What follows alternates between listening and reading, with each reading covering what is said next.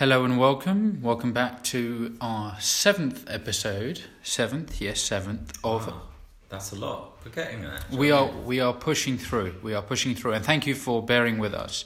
Um, of the first pancake, um, the first pancake is Sasha and I trying to work through life optimization and the various things that we encounter in our world that are related to optimizing. That will be also in aid to launch our projects, our our, our future endeavours. Exactly, and that, that leads me on to some housekeeping for this week. So, the first thing to note is the launch. I say launch, there's no launch. Our website is now public, thefirstpancake.org, and thefirstpancake.org is exactly what we've got here times 10. It's um, a blog with some thoughts that I'm currently contributing to, but we're hoping to get a bunch of other creators involved with.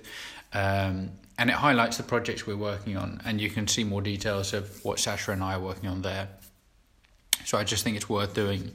Um, as is customary, um, what we're going to do is do a high level introduction to ourselves. I got a, a few questions that Sasha is not prepared for, but he should be able to answer based upon what he's been doing the last week. And then we have our usual segments in the ether and regression progression. So, Sasha, do you want to kickstart and tell the people very quickly what it is you exactly do? Yeah, I am a born entertainer. Uh, currently developing a project which is a homegrown chat show. Um, think of it like the Late Late Show, uh, SNL, and Ali G all rolled into one spicy hot ciabatta. I love that hot ciabatta. Um, tasty. Um, I work to revolutionise the way people think about food, from discovery to planning, all the way through to eating, and that's what I'm working on day to day. So, Sasha, the and everyone, the um, topic of this week is taking a break from work, w- which is highly apt considering Sasha's just been away effectively the last few days. Yeah. Um, in whether you're English or American, either Ibiza or Ibiza. Uh, Ibiza. exactly. Yeah. I just feel like people right now are just drinking in the background and so forth. Um, and I want to talk, and Sasha, you'll you'll tell us a bit more about how your break's been. Sasha specifically wanted to tell me before we sat down, but I, I held his thought Yeah. process because I wanted it to go live. Tell us about the process, this specifically, and further about taking a break from work, whether that's a holiday, a retreat, and so forth. Um, why would you take a retreat beyond the obvious things, and and and, and what are you looking to get out of it? Uh, I kind of got a bunch of follow up questions off the back of this, and I'll answer the best I can. yeah. Tell me a bit about how this whole thing came about, and and the impact for you as someone who, as we know from the show, is quite creatively fused. Yeah. So the kind of uh, job that I have to get my money to keep me afloat, um, the company had hit a huge target, and uh, as a reward, the whole company um, was able to have a trip to Ibiza. Um, so that was about three to four hundred people um, having to travel across Ibiza, and um, so yeah, it was a free trip. I wouldn't normally do something like that, uh, but it uh, seemed to be a nice. You're right. What are you up to? What are you doing? No, I'm all good. Ah. Um, yeah, no, it was good. It was good. Uh, I don't normally switch off at that that at, at that level, but kind of approaching it, I kind of did a lot of meditation, and uh, in one particular meditation, I realised I had the epiphany of the value of switching off entirely.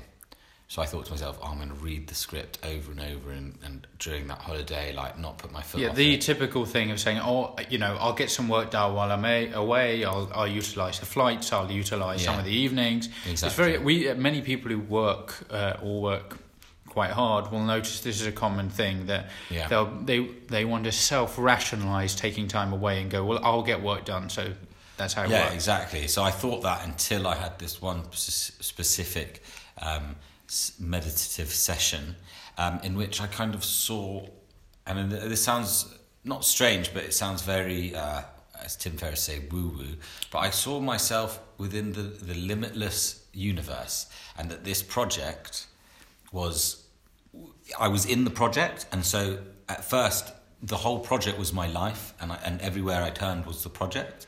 But then suddenly I was catapulted out of the project, and I could see it from a distance, and I saw it from a very far away. So it was almost like looking at Earth from a completely another planet and seeing how small this project is. As much as it was my whole world and everything like that, it was this from a distance. Again, you could say the distance was a stranger in the in at a party and you discuss it. They see it. You know, I looked at the project as an, a complete outsider, and I thought to myself, I think that I'm gonna just. I I can see it. I know where it is. I'm just gonna leave that, and I'm just gonna go, and I'm just gonna have no I'm not going to have any kind of um, structure to kind of work on that, and I'm just going to try and completely not ignore it, but completely detach from it and see what that does because I, I know that I'll be raring to go back. Um, and so yeah, there's a few few advantages that I felt I have now gained. Um, so one of them was um, first of all checking in with myself. I mean, there was a lot of drinking, to be fair. But I.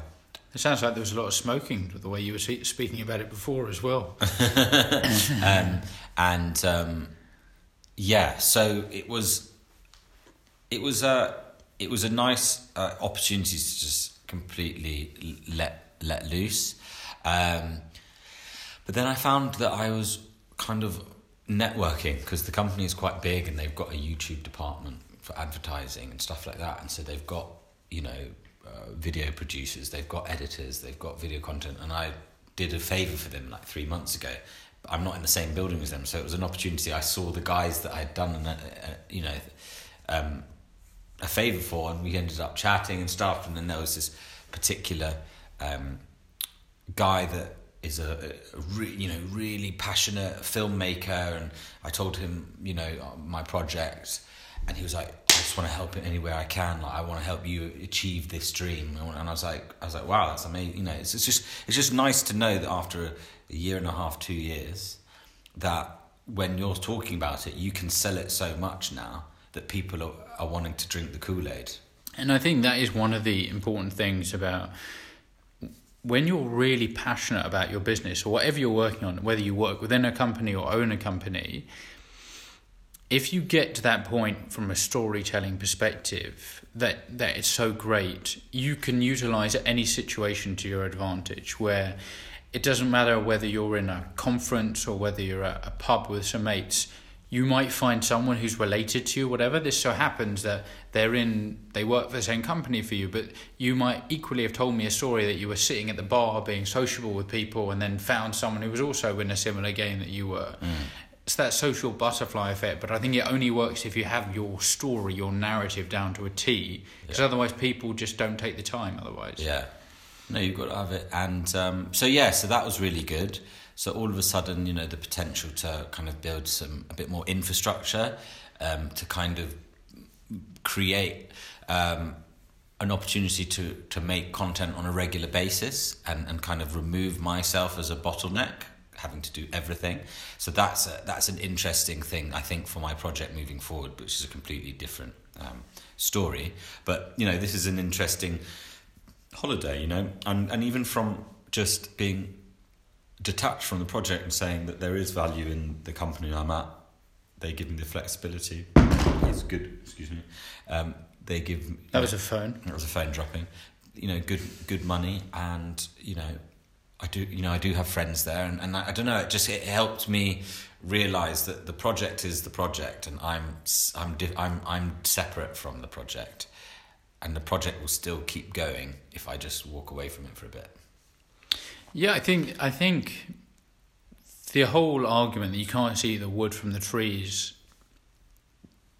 is almost impossible to recognize when you're in a forest. I feel like I especially need that time away. That that mm. sometimes it's metaphorical, but sometimes the literal distance you are from your office or your work or your your place of work, your wherever that may be, having the ability to stand back, and really enjoy life in general. And I think when you put yourself in a situation, whether you're on holiday or break, whatever, you should always try and enjoy it. It's always the case, but this especially, enjoy life, really enjoy it. And it gives you a barometer about how you normally feel and how you could feel. And that's a really interesting point. If you're on holiday and you're drinking away mm-hmm. and you're like, my life is crap compared to this, that's when you kind of get a light bulb moment that you might want to make some structural changes. However, if you're on holiday and you're like, I love this, but I also love my job and it's great, then I think you're in a much then you're in your, you're in a good place mentally because you're not viewing that as the must have alternative to your current reality. Yeah. Um, so that's important. What you said, though, there is interesting. You clearly didn't fully detach from work. I mean, you were still talking to people in this department. Yeah. So, so there was still part of you that was, if you will, still attached to that working environment. Was that a conscious effort, or was that just a byproduct to the people you were around? Um, no, I do think that. yeah, as much as I say I'm detached from it, it's still it's no longer i don't see it as no yeah that i think this is what's changed just realizing now is that the project isn't me but the project is a baby. And i don't have a child um, but i do know that when people get children that all they seem to talk about is their child and how cute it was that they burped and how cute their first step and stuff like that the project is that you you'll you'll absolutely lose your mind and be on cloud nine because of a certain thing, and then actually, if you say to, to someone, they're like, "All right, okay," but you're like, "Yeah, but that that was an incredible moment in the development." It's like, okay, your kid brushed its teeth for the first time, for the, you know, without any help. Well done. Do you know what I mean? I think that that's yeah. so it's no longer me, but it's my child, and, and I will always just be very proud of my child. I'm very proud to. It's yeah, it's a great analogy, and it's often you know when some people often go, "Do you have kids?" And the reason they're saying that is because they're about to tell you something that makes a great deal of sense. If you have if you kids. have kids, yeah. it's almost like we should be doing the same as business owners, going. Do you have your own business? Yeah. I'm putting my hand out just to metaphorically pause. Um, if they say no, then they're really not going to quite understand it. And it's the same way I presume a parent would alter the story that they would tell. If they if you if you go, do you have kids? And they're like, yeah, I have three kids. You're like, oh, he burped for the first time the other day. It was fantastic, hysterical. You could both enjoy that moment. The same way I would go, do you have it? Do you have your own business? Yes. Oh, we're trying to work out our accounting software. Oh, accounting software. I'd recommend this and that, but I remember the first time I yeah. went through my. That makes no sense to someone who is in the marketing department at a 2,000 person company. They're looking at you like, what's a burp? What, yeah. do, what do you mean? Like, how is that a, a relevant thing? So, going back to the storytelling aspect, I think that's a, a, similar type of analogy. And I think what's really interesting is that if you have the confidence, you tell the story to a group of people, well, then what you're doing is you're just hedging your bets, and then there'll be one in that group that will speak to you afterwards or will kind of shuffle near to you and you'll end up having a further conversation and everyone else will do their own social thing but you'll find that one person that goes I really enjoyed what you said and you know I'd love to know a bit more. And then that conversation develops into a meeting that then v- develops into potential relationship that then develops into being someone that comes on potentially to your onto your team. Yeah and I like that. And and I think this is this is a really interesting conversation around how you pitch ideas and who you pitch them to. I think if you're, let's say you're in front of four people at a dinner party and you mm. don't know the four people and they're like, what do you work on? You have a really interesting opportunity here. You size up the four people, and if you go, I don't think there's any value here that they're going to bring to me. Like, I roughly know what they do, and they just want to know what I do. Yeah. At that point, you can be really detached, and I think use analogies really well. So, me personally, uh, one of the things I talk about a lot with food is we talk about collections, which is effectively a group of recipes that are brought together. But my first question to people who I don't think will quite understand that will be Do you listen to music? Yeah, yeah, yeah. Do you listen to playlists? Oh, I love playlists. It's like playlists for food, where we it's a curation of things. Yeah. Now, I wouldn't explain that to someone in the food sector. They would very quickly understand that, but it's a universally understood idea. And, and that's where you've got to cherry pick. But equally, you could go quite deep in an idea and go, well, three out of the four people aren't, aren't going to understand it. But like you said, maybe one of the four really will, and I'll bring them in very close. Um, so that's interesting. Um, I want to continue this conversation of taking a break. I still think it's it's very interesting. Um, I want to know when you when you are taking a break. Are you you talked about when you were going out there in advance? You kind of have a mindset of how much work you may or may not do.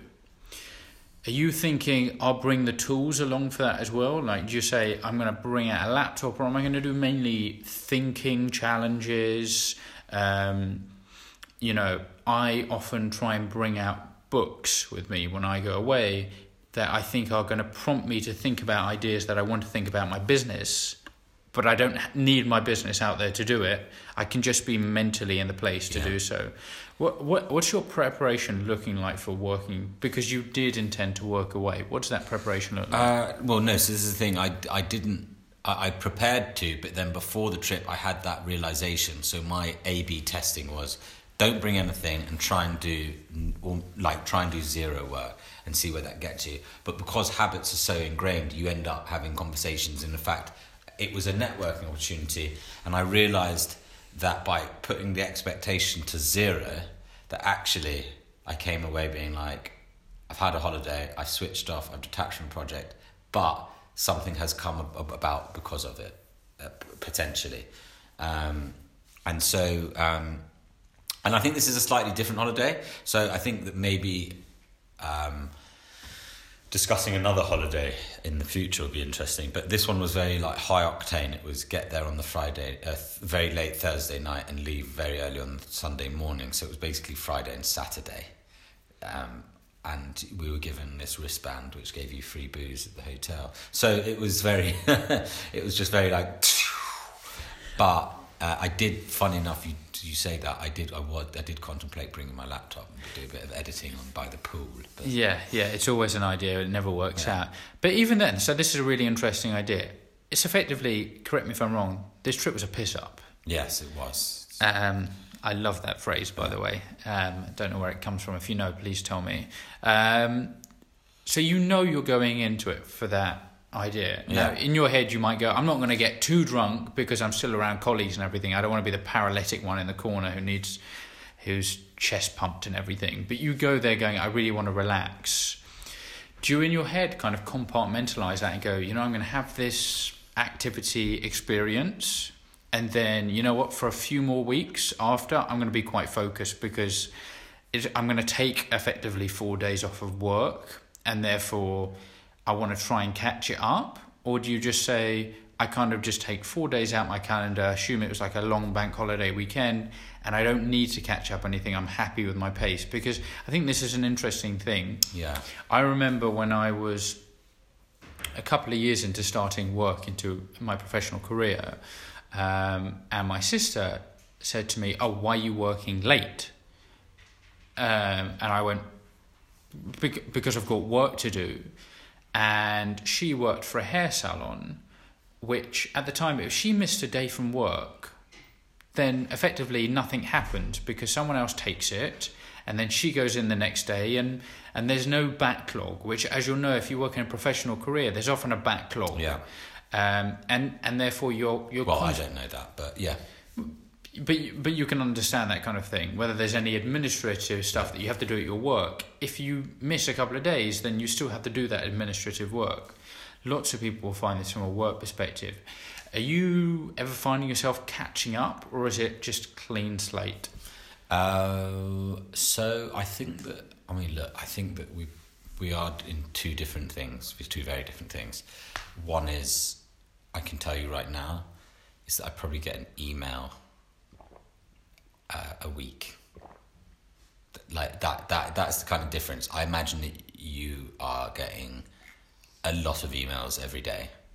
Uh, I don't know, but th- for me, a lot of people seem to complain. Like in the in the four hour work week, there's a whole chapter about emails, and I was like, I read it, which is good because I feel like that that's something I'm anticipating. If I if it, it when when my project becomes successful, there will be a barrage. So um, Scott Belsky says when you make an impact, the reaction is you'll get a lot of noise coming your way, which then you you won't be able to differentiate between white noise and signal.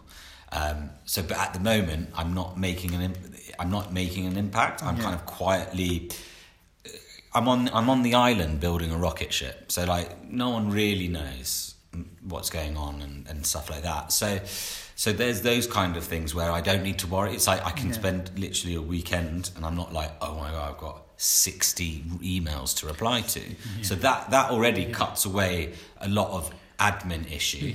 Yeah, I think that's interesting. What I mean by that is, you know, yes, I feel like I'm on an island. I think the difference between you and I from that perspective is I send signals out yeah, frequently. You're flinging out emails. So yeah. occasionally I get signals back and then so I have to I have to work with those signals. But equally, the way I set up my week, it's very cyclical.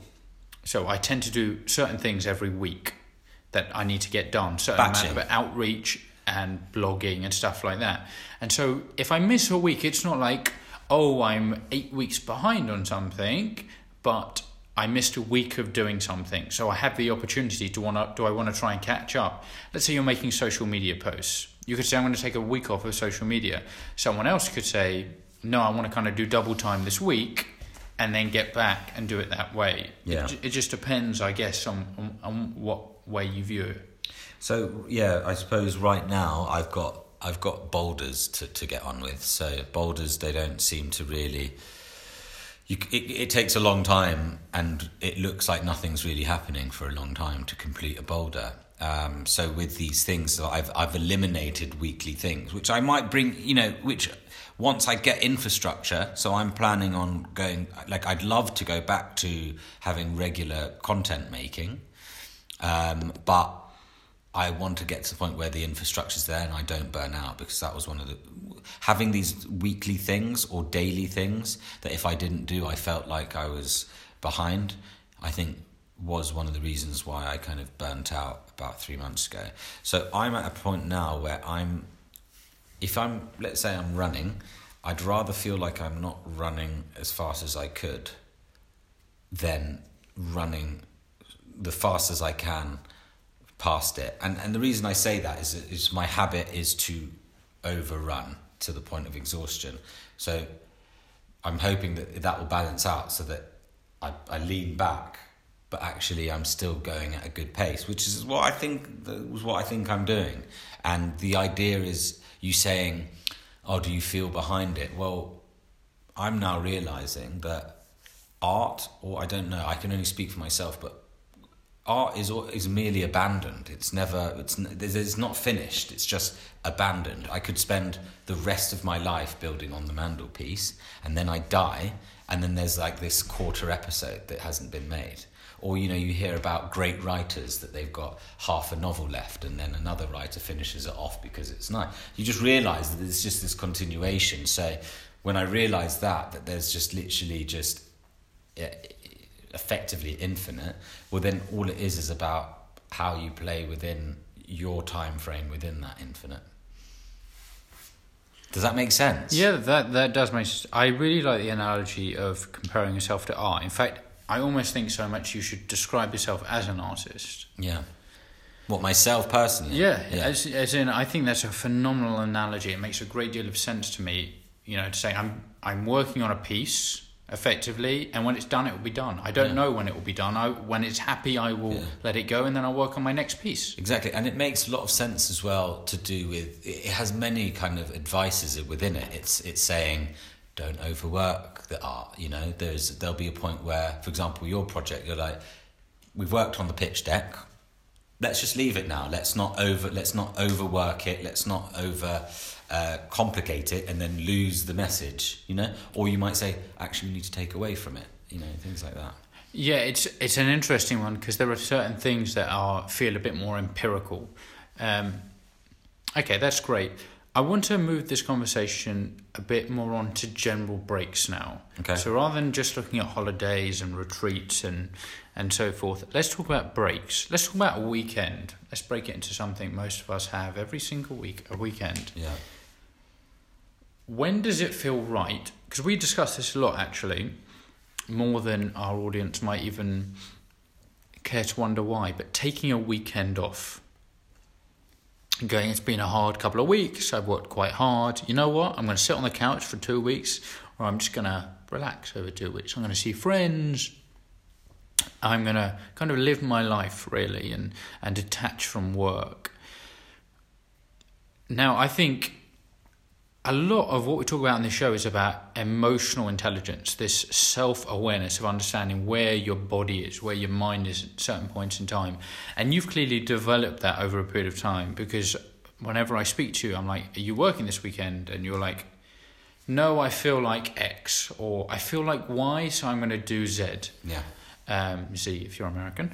Um, and I think that is phenomenal self awareness and I want you to just talk a bit about the process of taking a break, taking yeah. a weekend off, a day off, an evening off. I think it's quite interesting. You hear a lot of designers talk about imposter syndrome. And if you don't know, imposter syndrome is this question of am I faking it kind of thing? Like I'm doing very well, but am I fake? Am I artificial? Because it doesn't even seem like it's me. And I've uh, I think there are some good talks around that. But I think the big problem that you and I have, and lots of creators have, is is. But I want to work a bit more. I want to do a bit more, just a little bit more work. You know, I'm liking the momentum, the feel, and I have to work, and I have to work. That hustle porn idea, yeah. that we've kind of died down a little bit after Gary V's also died down a little bit. Um, you're hearing a lot about it on the web right now. What what what, what do you mean? About how hustle porn and that whole concept is dropping off. And I think because we've got into a better state from a, a mental health perspective, we're starting to realise that that is really detrimental to a lot of yeah. people. Yeah. So I'd like you to tell us a bit more about what are your cues, what are your understandings, what are your triggers that make you go, I need to take a time a little bit off. Because I don't think the audience needs to know when you pick up the pace because you always seem to be doing a good job of picking up the pace. It almost seems quite natural. Yeah. Definitely, I feel like if you're running, you'll feel like a natural point where it becomes easier, and that's when you step up the pace. Yeah. The harder part is when you slow things down. Yeah. Because which muscle twitch and so forth is the one that makes you go, you know what? I'm going to slow it down a little bit. Yeah, yeah, yeah. So, what what does your mental process look like when it comes to taking a little bit of a break? Okay, so I think it starts with listening to a little bit of uh, Tara Brach. I think I've mentioned her as well already. She's a great spiritual um, uh, speaker, and it's it's just practice of, of, of going right. You know, you've got you've got this one podcast that's helping you go. I'm going to hustle. I'm going to hustle. But then you've got also maybe another voice in your head. All these digital these digital heroes that I I like to refer them to as and and and for me, she's the one that says. Um, self awareness, self awareness, self awareness. And one of the things I really learned from her is to stop my rumin- rumination, my obsessive thinking. Um, so when I start to obsessively think about something, I've now got this new kind of um, tr- trigger sentence, which I say is, "What am I? What am I not willing to feel right now?" like if my heart's beating fast. Um, I'm think I'm overthinking a problem. Maybe uh, your your your partner in the adventure has said something that you that hasn't quite landed, or another uh, you know another problem has uh, has arisen. Someone hasn't messaged you, or um, you know your food was wrong, or whatever. You know, and you think, oh, the train's late, and all of these things build up, and, and, and you're and, and you're wiring, wiring, wiring, wiring, wiring, wiring, and then what I've started to do is go, what are you unwilling to feel right now? What are you unwilling to feel? And and so that's really helped. And I name it. I name it. Sometimes I'm like, okay, right now I think I'm unwilling to feel rejection. Right now I'm unwilling to feel failure. And it's like it's just catching it, just catching these over and over again. And if I if I feel like I do that a lot of the day, then I say to myself, tonight I'm not going to do work because I've had to really be on the ball um, with looking at my thoughts, and I need to give my brain a rest. So another an- another vision or another image that I have constantly in my head is the watcher watching the watcher. So we all have a, we all have that voice that's kind of watching you doing what you do. Oh, that was shit. Why did you do that? You know, or like da da da. So you've got that watcher, but it's it's to add another watcher to to that. To add another layer. So when that watcher is being a little bit nasty to you, is that the watcher watching the watcher can say, "Whoa, why are you being a dick to Sasha? Like we're all in this together. We all need to just." just relax right now and i think that that's what's helped me a lot is is is being not afraid to talk to myself in my head and actually really have a conversation like this a board meeting and be like you know you've got you know you're obsessively thinking so how like what is that doing how can we fix that maybe you need 3 days off does that does that make sense yeah Yeah, I think that's really helpful. Um, I think people think about this differently. Um, I really like I really like that one regarding these kind of limits that you set yourself. Like Yeah. I'm not willing to feel this right now, and I am willing to feel this. Um, I tend to. i was going to say can we flip the question on you Yeah, so I take the view that um, I'm 25, by the way, soon to be 26. getting old Exactly, and I'm. I take the view I'm going to be working for another 60 years, give or take, give or take. Not for the rest of your life well, I don't know how long I'm going to live. okay So, so you're just conservatively having a bet here Yeah, yeah. So I'm going to be working for Right, here we go. Future Jake, 85. You've got to try and beat that. Um, so yeah, I, I say I'm going to work for about another 60 years. And so every time I just feel whether something's comfortable or uncomfortable, I just think to myself, am I willing to do this for another 60 years? That's the kind of mental process that goes through my head. I check myself and I go, am I really happy? Because I never take the opinion that, oh, I'll do it really big for a month. I used to take this opinion, I don't do it anymore. I don't go, I'm going to rush at the beginning and then kind of calm down. I tend to view that I want to, like going back to your running analogy, I want to set a pace that I feel happy with for 60 years. I think the thought of doing something for 60 years is horrendously daunting to some people. Just like, what, 60 years mm. worth of doing something? But for me, it's it's so helpful. It creates such an important time frame because let's say you're in the gym right now and and you are you're on the treadmill and you're actually not pushing yourself too hard. And you could possibly push yourself a little bit harder and still be okay. You can ask yourself the question if the level I'm pushing myself right now, I do that for another 60 years, will I achieve what I want to achieve? And, and if the answer is no, then you might want to pick up the pace a little bit. Equally, if you walk out the gym with all your muscles in utter pain, knowing that you probably can't gym for another four or five days, and you want to gym daily, that's not sustainable for the next 60 years. Um, and so before this pod, before this podcast, Sasha and I we both went for a run. Sasha Sasha went for a shorter run than me. Uh, this was not a dig. Show off. This is- Absolute this is- show off. This Jake. is not a dig. He recently did. Whatever. Um, you recently did a what? 10k, a half marathon or something? No, don't don't big me up. Carry on. Carry on. 10k, what was it? No, no. It's a 10k. Yeah, yeah, he's, he's fantastic. Whatever. Whatever. Yeah, um, No biggie. and um, and I did a longer run, and I didn't take the opinion while I was running that, ooh, look, am I going to be able to do this for the next sixty years of my life? Because I'm not gonna lie, by the end of the run, I was pretty damn shattered. Yeah. But I'm aware that I've got to move slightly bit forward and then come back for a while, and then move slightly bit forward and come back for a while. That's what I can do for 60 years. The run I did today, I can happily do that once a week. Once a week. Yeah. I can't do that once every day. And so that's where I have to be. So when I review things on a weekly basis, that's how I have to feel. It doesn't have to be an individual situation. You can't go to the gym, lift the strongest weight you've ever done, and go, oh, I could never do that for 60 years every day. Yeah. But you can do that once a week. going so back. you're talking about so what my my takeaway from you is that in order to be able to have a good pace or to play with the pace, you need to ha- kind of have a boundary in your mind, the start and end point. So you've arbitrarily put sixty years as a as a time frame. So then there you go. You've got you've got the goal goalposts. You've got the distance, and you're like, right now I can now that I know the distance, I can play with. Maybe I'll sprint for a month and then r- completely like just stretch my, my muscles. If it was you know if you were talking about in running terms, stretch my muscles, i.e. take a break.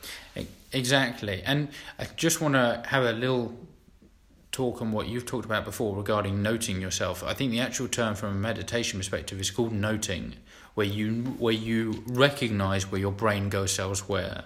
And that's a big thing that I work on with my meditation is because I think like lots of creative people, my brain's like everywhere. Yeah. It goes everywhere.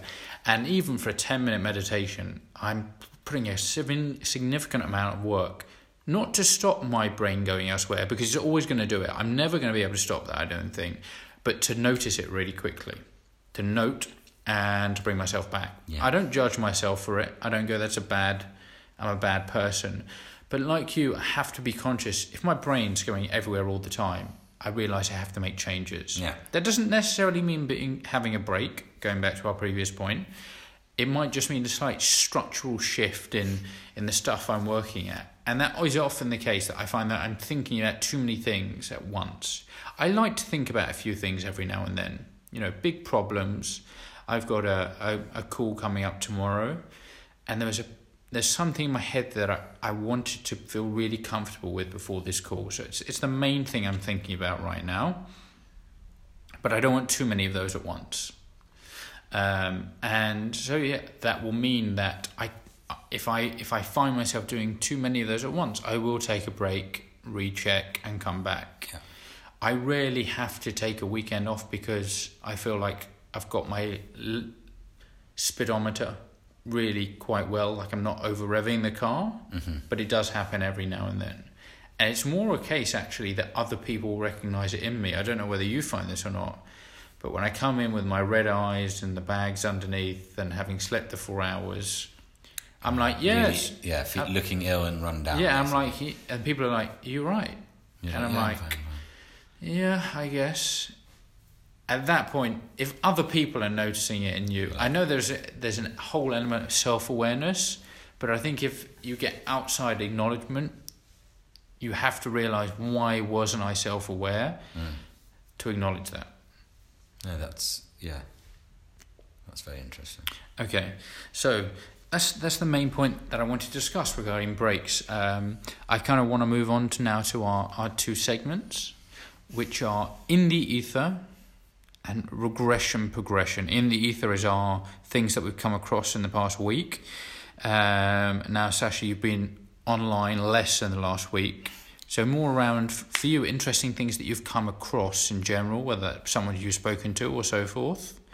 Um, yeah, I think we'll start with within the ether. Um, I'm going to chuck the bat on to you, see if you can run. Okay. Um, you come across anything interesting this week? Yeah. So um, one of the things that happened when I came back was that I had a, a, a you know proper face to face meeting with my creative partner, and um, we hadn't had one for like almost coming up to like a month and a half. Um, and I made the mistake of thinking that he did that he probably thought about the project five percent. I in my mind for some reason I thought, whereas in fact he was thinking about the project a lot more than anticipated.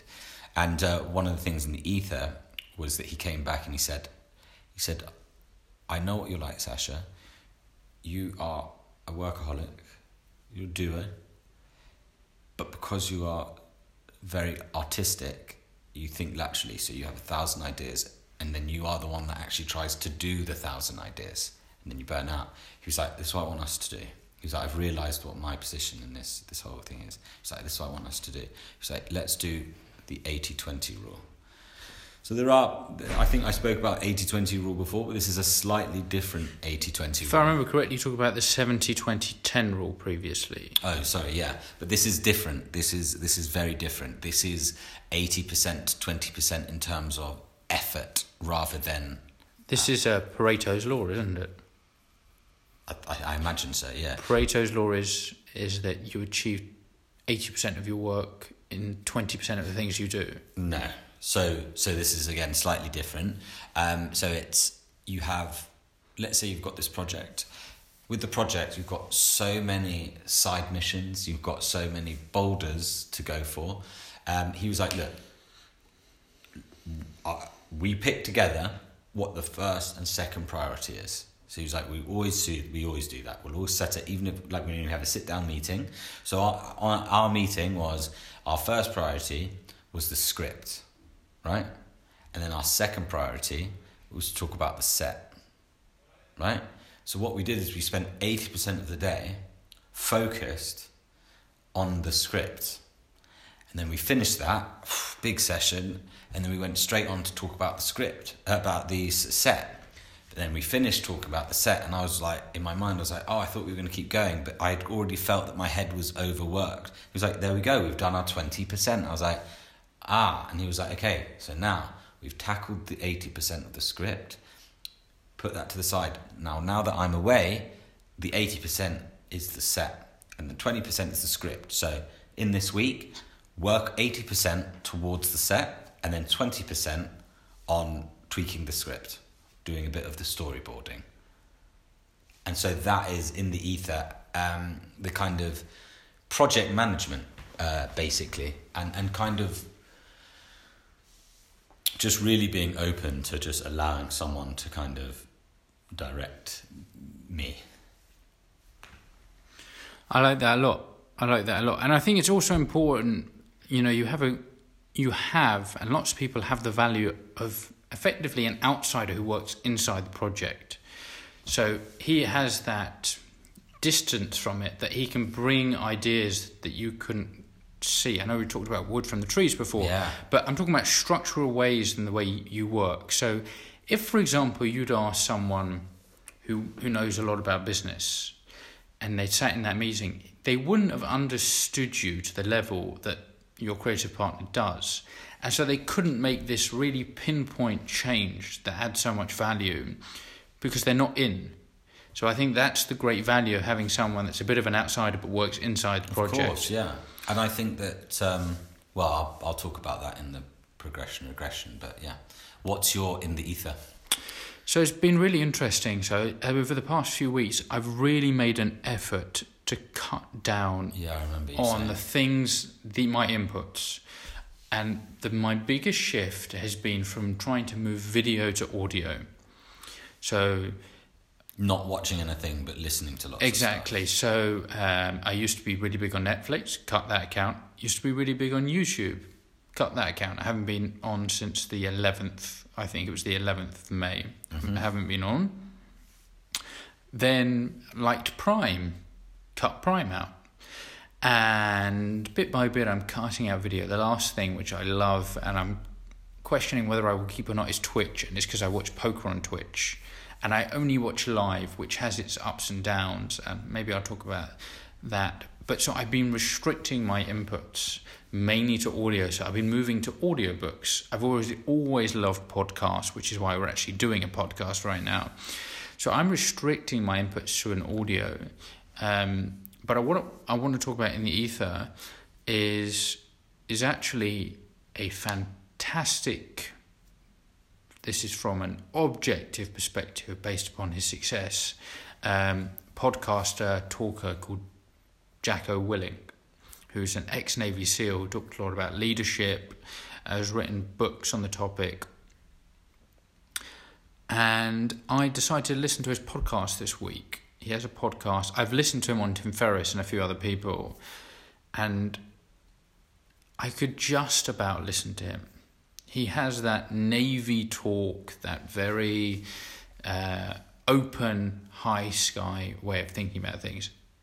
This is not what you might expect me to say.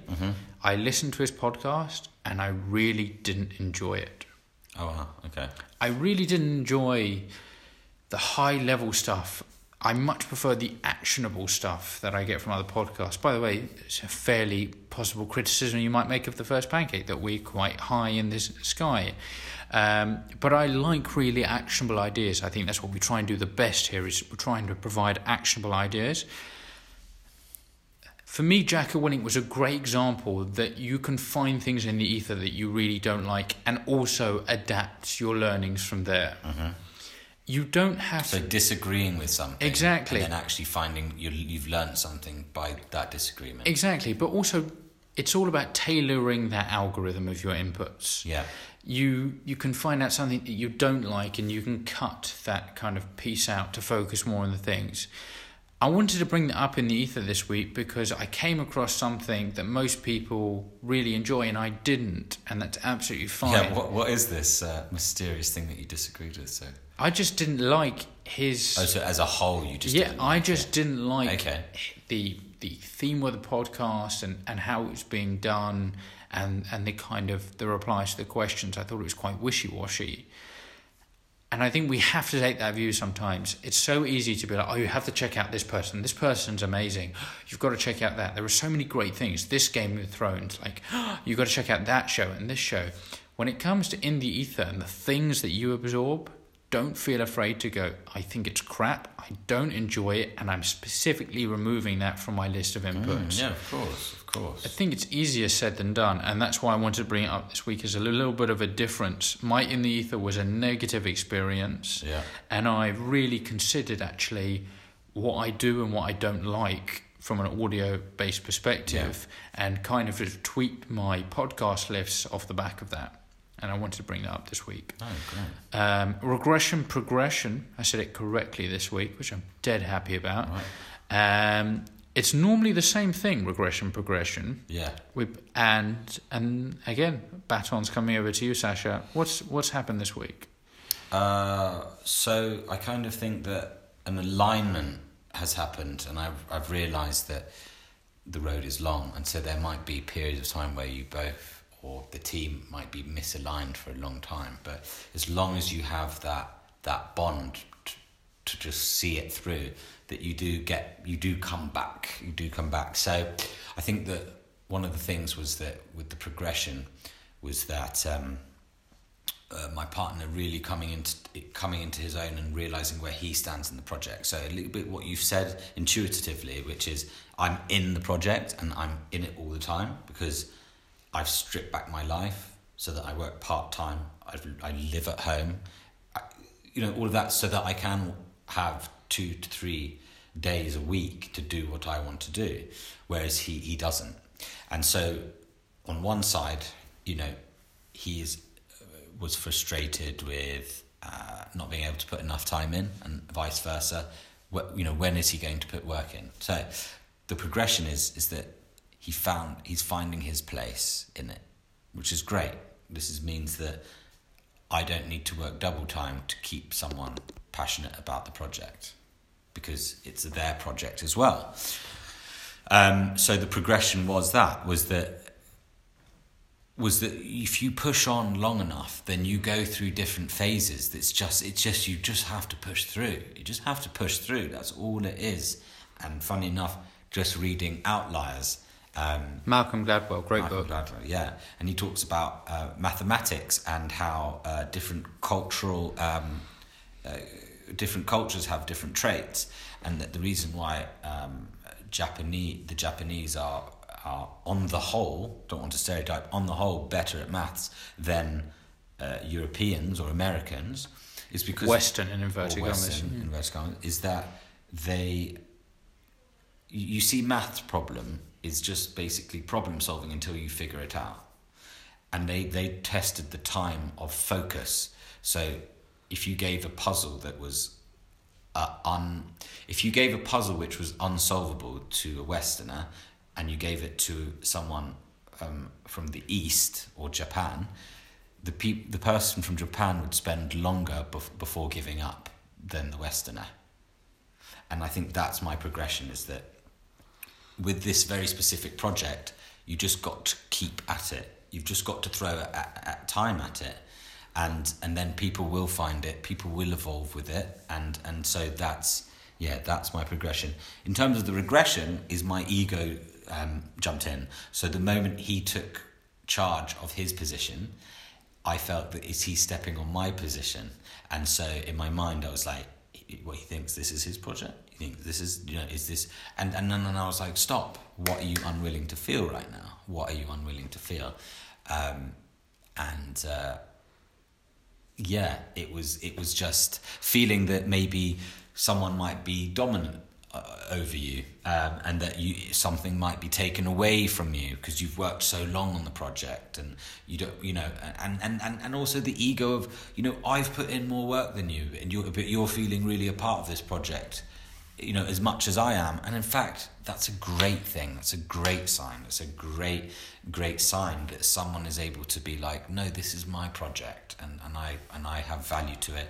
And and um, and so yeah, my my regression is is that I need to kind of not not react to those people. I need to allow them to run with it, and if they, and, and I need to rather than nip it in the butt I need to allow it to get to point if they if it does cause problems, if that makes sense. Just keep an eye on it, but be like, no, let them grow, let them feel more and more a part of this project because they will give more and more to it, and then that cycle will actually be a positive thing rather than a negative thing.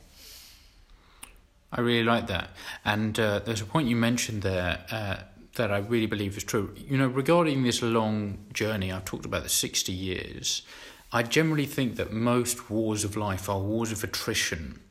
It's not a case, like you've talked about before, where someone's going to ruin your art. It's that it becomes abandoned. And if you look at the war of attrition, it's effectively that they're going to run out of bandages before you run out of bandages, and vice versa. It's the smaller things that happen through the course of ongoing war and that's where you've you've got to be wary to take things over time and be conscious of that. I definitely think the war of attrition is a, is a really big thing. I'm very conscious of. Mm. Um, my regression progression. I think the reason this segment works very well, if you're not aware of this segment, we talk about things where we've regressed and progressed in the past week, and it normally helps because we're talking about life optimization and it's around recognizing issues and trying to create problems the regression and progression is not always the same thing because sometimes it takes longer to find the the, the solution that to the regression. exactly. Um, this is the case where my progression this week is not a regression because I'd noticed the regression weeks ago but we couldn't find the problem. So myself and my business partner we speak on the phone five days a week, every weekday. Uh, we don't live in the same country. And so the dynamics of the call is something we're always very conscious of. Smaller everyday things need to be fixed. That is just a huge thing for me in life. People overlook the importance of correcting small things. So we found that these daily calls were a bit fragmented in the sense that while we have a topic to discuss all of the five days, sometimes we'd end up talking about for 20 minutes about life events and things. And while that's good, I don't want that to be interweaved with business midway through because you, you lose track of ideas. And, you know, if you're typing notes, mm-hmm. it's very difficult to type notes and then keyboards off and go back and it's so in. It's interesting you say that. I, and I'm just going to just jump in quickly um, yeah. in terms of conversations with them because at the end of the day, they're, as much as people say don't go into business with friends, you spend loads of time with them, even regardless whether they were a friend before or not. They end up becoming a friend. That's just yeah. reality. And in fact, it's really advantageous to know what's going on in their lives to give you context of how they're feeling.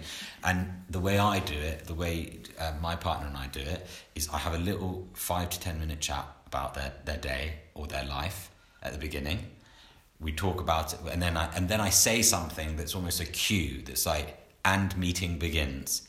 Then I say and meeting ends, and then if there's still a problem personally, we'll talk about that and finish it. So it's almost like you, you feel connected with that person on a personal level, even though you've got all of your work done. Sorry, I thought I'd. No, no, no, no, no. I like that. The solution we've gone with, which thus far we're doing it for about a week, has worked really well. Is we previously discussed five topics in a week. Now we discuss three topics in a week. Now the topic, the Monday topic it's 50-50 split where we both have to contribute.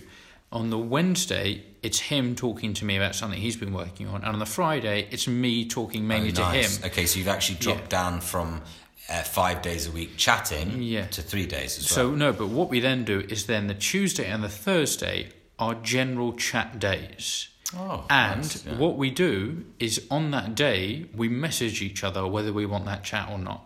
Because sometimes we're in a flow and we do a 1.30 call midday, and sometimes you're in a flow. And you're like, just, Yeah. I'll speak to you Uh, yeah, and th- this means that we can plan to have solid work, let's say on a Tuesday and Thursday, that could be entirely uninterrupted. Yeah. But equally, I've got this call tomorrow morning, so I said we'll have that call tomorrow hmm. midday. It's a Thursday, but we'll have that call.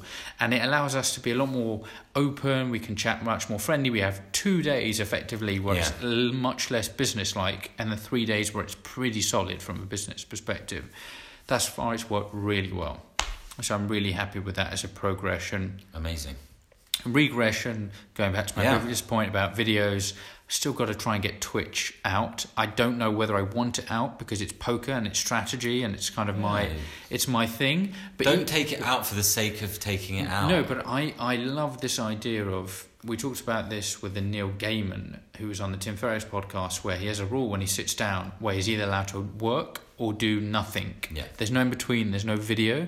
I want to see what my life looks like if I remove Everything. everything else. Anyway, Interesting. that's a little reg- um, regression idea. Uh, we're coming up on our hour. Um, as always, it's been fantastic. Um, this week, we we've talked about our new website, which feel free to check out, thefirstpancake.org. Uh, you might not find it on Google, so just go for the URL, and you can see in- in more detail there what we're working on. And we love your feedback. And No- Jake also um, writes, uh, is it weekly or daily? daily article. Daily article. So, you know, if you've got some spare time on the loo, please do check out his uh, daily blog. We've got on the yeah, you've got your company name on the mantelpiece, which you can see now, and we might have on the loo as a as a segment. It's always on the uh, thoughts. Exactly, exactly, exactly. Um, my grandfather always said no lavatorial humour. so I think Well, Mozart was a real fan of scatological humour, so Exactly. Um, so thanks again. We've discussed what it's like to work on a break. I think a bit of a different topic, but I really like it going back to optimizing your time. Um, thanks again for listening. Um, we're going to mix again. I don't know what the format is going to be next week regarding what we're going to discuss. It's going to be things that we've come across, things that we find of value, and we'll let you know that then. We're getting back to our weekly schedule. Sasha was away, hence the little bit of a break. Um, but thanks again. Um, I've been Jake. This has been the first per, first pancake. He's been Sasha. Um, and this pancake looks a little bit tastier than the last one, and that's that's the whole basis. Um, so yeah, thanks very much for listening. goodbye.